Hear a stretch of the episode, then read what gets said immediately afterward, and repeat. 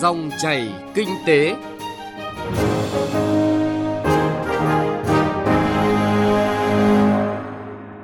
Các biên tập viên Hà Nho và bà Toàn xin chào và cảm ơn quý vị đang nghe dòng chảy kinh tế hôm nay, phát sóng trên kênh Thời sự VOV1 Đài Tiếng Nói Việt Nam. Chương trình hôm nay chúng tôi sẽ chuyển tới quý vị và các bạn những nội dung chính sau.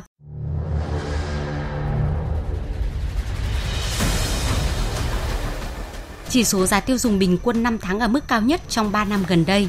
Kinh doanh bất động sản kiểu Alibaba vẫn tái diễn ở Bà Rịa Vũng Tàu. Trong chuyên mục Cà phê Doanh nhân, mời quý vị và các bạn cùng biên tập viên Thu Trang trò chuyện với doanh nhân Nguyễn Hòa Bình, Chủ tịch tập đoàn Nectech với chủ đề Cú huyết từ COVID-19 tới tiến trình chuyển đổi số doanh nghiệp, thúc đẩy nền kinh tế số quốc gia. Trước tiên, chúng tôi chuyển tới quý vị và các bạn những thông tin kinh tế đáng chú ý.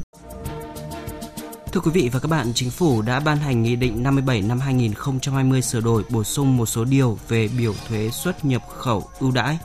Trong đó quy định thuế xuất thuế nhập khẩu ưu đãi 0% đối với nguyên liệu, vật tư, linh kiện trong nước chưa sản xuất được để sản xuất gia công lắp ráp, các sản phẩm hỗ trợ ưu tiên phát triển cho ngành sản xuất lắp ráp ô tô, sản phẩm công nghiệp hỗ trợ ô tô, kỳ xét ưu đãi thuế tối đa không quá 6 tháng, tính từ ngày 1 tháng 1 đến ngày 30 tháng 6 hoặc từ ngày 1 tháng 7 đến ngày 31 tháng 12 hàng năm. Nghị định có hiệu lực thi hành từ ngày 10 tháng 7 năm nay. Theo báo cáo mới nhất từ Ngân hàng Nhà nước, sau hơn 2 tháng triển khai, gần 770.000 tỷ đồng đã được các ngân hàng thương mại giải ngân cho vay mới. Mức lãi suất thấp hơn từ 0,5 đến 2,5% một năm so với trước khi có dịch. Con số này cao hơn gấp đôi so với cam kết khoảng 300.000 tỷ đồng để hỗ trợ người dân doanh nghiệp mà các ngân hàng đưa ra trước đó. Theo Phòng Thương mại và Công nghiệp Việt Nam VCCI, mặc dù dịch bệnh tại Việt Nam đang được kiểm soát tốt, nhưng 60 đến 70% doanh nghiệp vẫn đang gặp khó khăn lớn lớn nhất về thị trường. Các chuyên gia cho rằng nếu không được hỗ trợ kịp thời, khả năng phát triển lâu dài của nền kinh tế sẽ bị ảnh hưởng.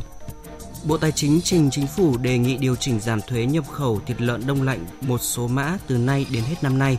Theo Bộ Tài chính, việc giảm mức thuế này nhằm góp phần bình ổn giá thịt lợn, đảm bảo đời sống nhân dân, đặc biệt trong bối cảnh bị ảnh hưởng bởi dịch Covid-19.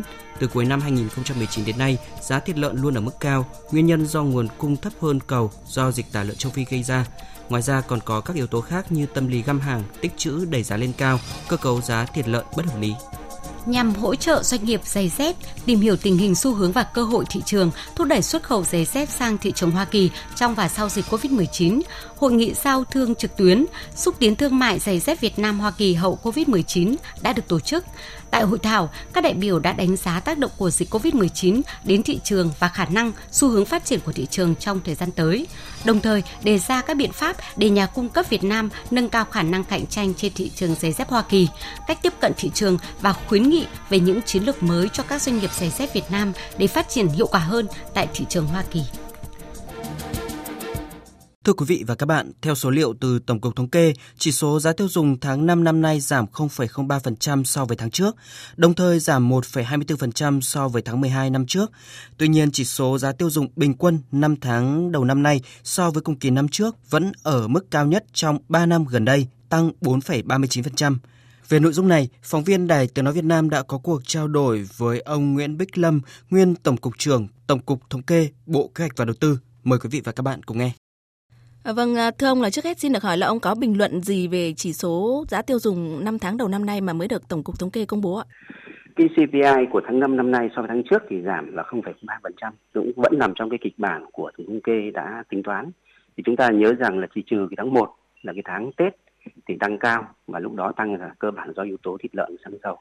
Sau đó đến tháng 2, tháng 3, tháng 4, tháng 5 có xu hướng đều là giảm và cụ thể cái tháng 5 này là giảm 0,03% và chính vì vậy và cái CPI tháng 5 so tháng 12 là giảm 1,24% bởi vì là cái uh, giá của cái tháng 12 năm ngoái ở mức rất là cao. Thế cho nên là nó giảm như vậy. À, tuy nhiên thì à, đây là cái tính bình quân. Bình quân 5 tháng thì vẫn là tăng là 4,39% nó có xu hướng giảm dần qua những cái tháng. Bởi vì năm tháng đầu năm trước thì cái yếu tố thịt lợn và các yếu tố xăng dầu nó chưa tác động mạnh như là 6 tháng cuối năm của năm 2019 cho nên là nếu mà 5 tháng bình quân của năm nay so với 5 tháng của năm trước thì nó vẫn ở mức là 4,39% nó cao hơn so với cái mức à, bình quân 5 tháng của các cái năm từ năm 2016 đến năm 2019. Vâng và trong bối cảnh à, giá xăng dầu đang có xu hướng tăng trở lại thì nhiều ý kiến cho rằng là việc kéo chỉ số giá tiêu dùng xuống 4% là một thách thức rất là lớn. Xin hỏi là ông có nhận định gì về à, áp lực lạm phát năm nay của Việt Nam ạ?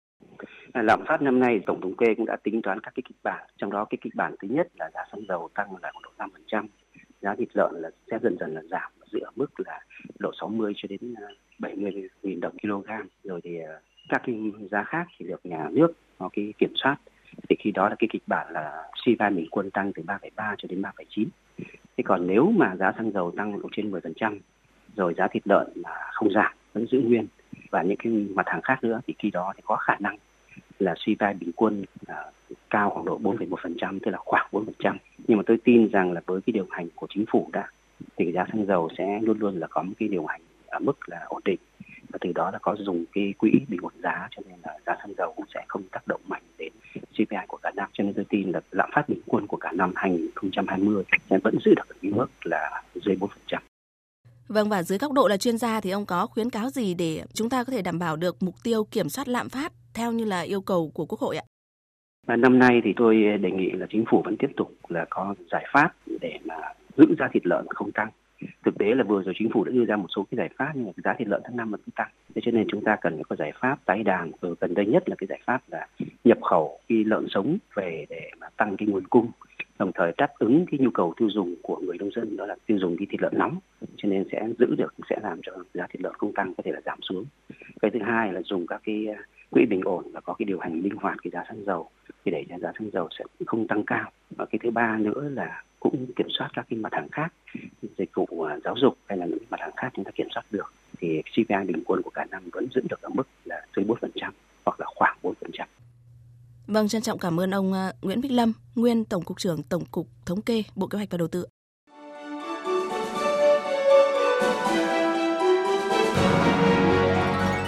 Dòng chảy kinh tế, dòng chảy cuộc sống.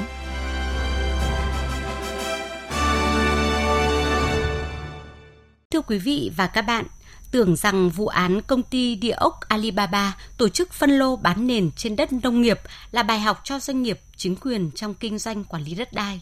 Thế nhưng, tại tỉnh Bà Rịa Vũng Tàu hiện nay, hình thức kinh doanh kiểu Alibaba vẫn tiếp tục tái diễn. Lưu Sơn, phóng viên thường trú tại thành phố Hồ Chí Minh có bài viết đề cập về nội dung này. Mời quý vị và các bạn cùng nghe. Sau khi công ty địa ốc Alibaba tổ chức phân lô bán nền trái phép bị xử lý theo quy định của pháp luật, hiện tại tỉnh Bà Rịa Vũng Tàu, việc tổ chức phân lô bán nền kiểu như Alibaba vẫn len lỏi vào vùng nông thôn của huyện Châu Đức, Xuyên Mộc, Đất Đỏ và thị xã Phú Mỹ. Một số tổ chức cá nhân tự làm hạ tầng, phân lô công khai rao bán trên các trang mạng. Cụ thể, vào cuối tháng 2 năm 2020, Ủy ban Nhân dân huyện Châu Đức giao công an tổ chức điều tra, xác minh và xử lý theo quy định của pháp luật đối với hành vi quảng cáo dự án không đúng quy định tại dự án khu dân cư Đá Bạc do công ty trách nhiệm hữu hạn Cali Riêng Bắc làm chủ đầu tư. Trên thực tế, dự án này được quy hoạch chi tiết xây dựng tỷ lệ 1 phần 500, nhưng chủ đầu tư đã phát tờ rơi rao bán rầm rộ các lô đất nền và cam kết trong vòng 8 tháng sẽ có sổ hồng. Cách khu đất của Cali Riêng Bắc không xa, cũng đã xuất hiện thêm trường hợp tương tự. Chủ đất tự phân lô bán nền trên đất nông nghiệp với tên gọi khu dân cư Châu Đức Greenberg với quy mô 8 hecta do công ty Achiever Real làm chủ đầu tư. Làm việc với chính quyền huyện Châu Đức, đại diện chủ đầu tư là ông Vũ Văn Huy không cung cấp được bất cứ loại giấy tờ nào liên quan đến dự án Châu Đức Greenberg. Ông Lê Thanh Liêm, Phó Chủ tịch Ủy ban Nhân dân huyện Châu Đức cho biết, dự án khu dân cư Đá Bạc đến nay vẫn chưa đủ thủ tục xây dựng hạ tầng. Còn tại khu đất có tên gọi dự án khu dân cư Châu Đức rimber thì chủ đất tổ chức dừng rạp rao bán, chính quyền địa phương đã nắm thông tin, tổ chức ngăn chặn, xử lý. Khu đất này chưa được Ủy ban nhân dân tỉnh Bà Rịa Vũng Tàu chấp thuận chủ trương đầu tư. Nói chung là chỗ đó nó không có xin dự án gì mà chưa ai cấp gì cho nó. Rồi nó lấy ờ, xe, xe ủi xe ban nó ủi mấy cái len đường y chang như đường dự án vậy đó. Mà hiện nay nó cũng không có dám tổ chức lao bán tại chỗ đó luôn nữa. Lúc trước nó làm rạp lao bán giao công an huyện đấu tranh xử ngay tức khắc tại huyện Xuyên Mộc. Mới đây, ngày 20 tháng 5, địa phương này cũng ra quyết định xử phạt vi phạm hành chính 40 triệu đồng đối với ông Nguyễn Quốc Quỳnh, ngụ quận 3 thành phố Hồ Chí Minh vì đã có hành vi chuyển đổi đất trồng cây hàng năm, cây lâu năm, đất nuôi trồng thủy sản, đất làm muối, đất nông nghiệp sang đất phi nông nghiệp tại ấp Gò Cát, xã Phước Thuận nhưng không được cơ quan có thẩm quyền cấp phép. Cùng với đó, thì ngay từ đầu năm nay, nhiều công ty bất động sản tham gia môi giới cho dự án Hồ Tràm Riverside trên khu đất do ông Nguyễn Quốc Vinh làm chủ, có dấu hiệu lừa đảo khách hàng.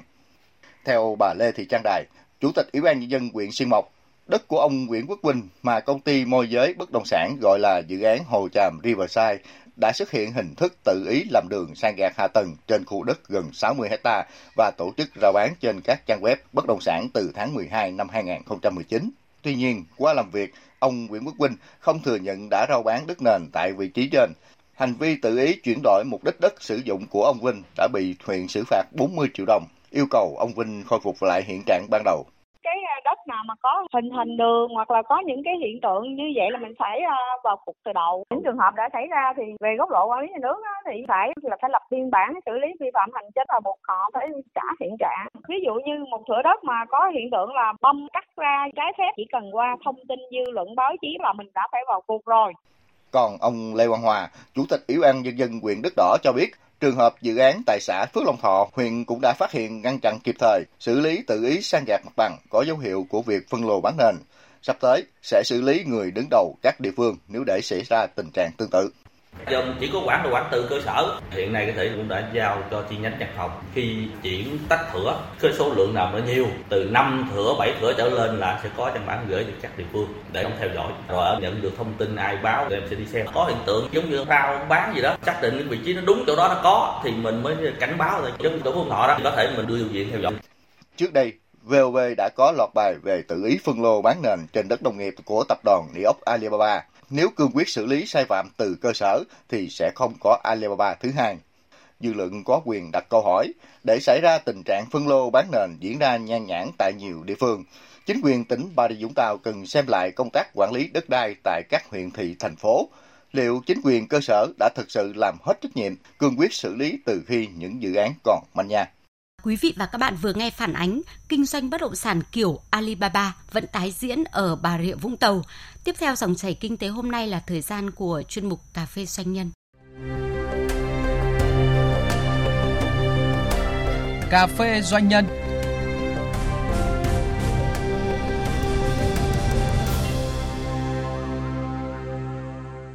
Quý vị đang nghe dòng chảy kinh tế phát sóng trên kênh Thời sự VOV1 Đài Tiếng Nói Việt Nam.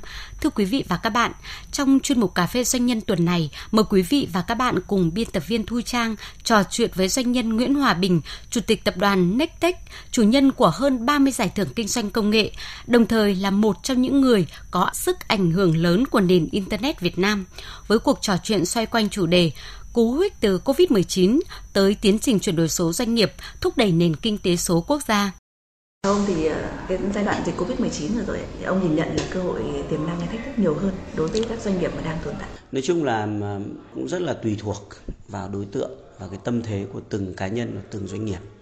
Tất nhiên là ai cũng thấy đó là một cái thách thức rất lớn cho đại đa số cá nhân và doanh nghiệp ai cũng bị giảm thu nhập thậm chí bằng à, có nhiều doanh nghiệp ờ, thu nhập về bằng không, cảm giác là cực kỳ thách thức. Tuy nhiên, với một số rất ít những doanh nghiệp đổi mới sáng tạo, biết tận dụng các cơ hội, thì đây lại là cơ hội rất lớn để làm gì? Làm xáo trộn được các vị trí ở trên thị trường.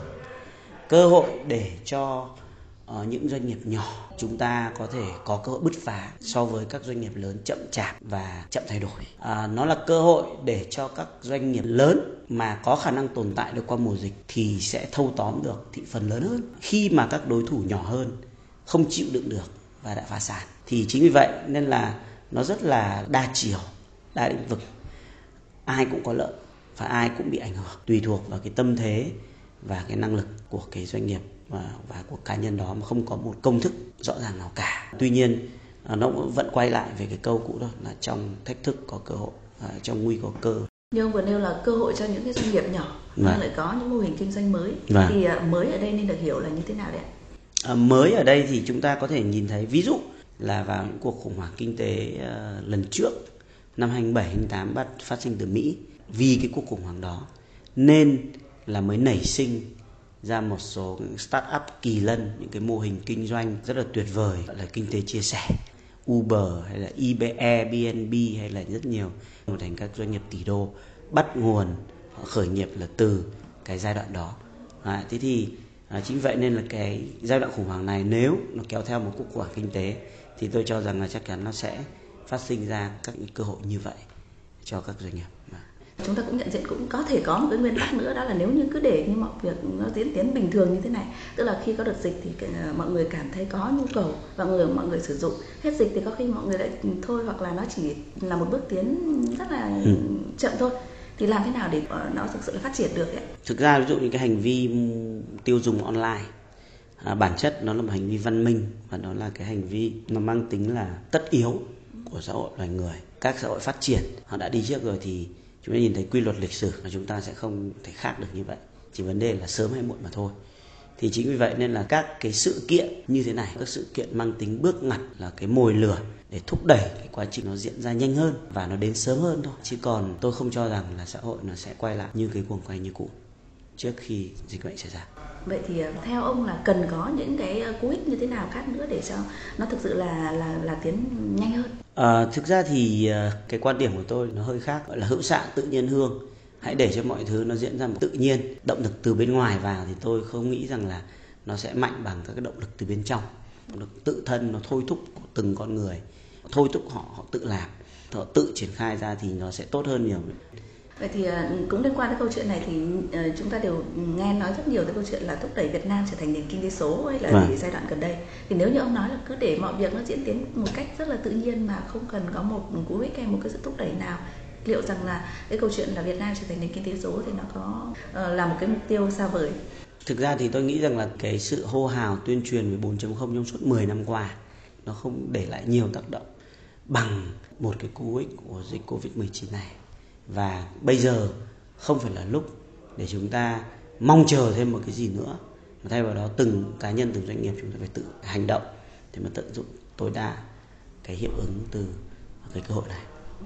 À, để hỗ trợ cho từng người dân chẳng hạn như ông nói là có thể những doanh nghiệp tiềm năng rồi có lợi thế rồi có cái nền tảng sẵn rồi nhưng mà với người dân chẳng hạn đa số thì làm thế nào để họ có thể tiếp diễn được cái thực tiễn của cái giai đoạn covid 19 vừa rồi và góp phần vào cái điều mà chúng ta đang nói là nền kinh tế số đấy à, chúng ta cần nhất những các cái hành lang pháp lý để hỗ trợ khuyến khích các vấn đề đổi mới sáng tạo hiện nay nền kinh tế số có rất nhiều mô hình kinh doanh mới nó sử dụng công nghệ để thay đổi và làm cách mạng các ngành kinh doanh truyền thống.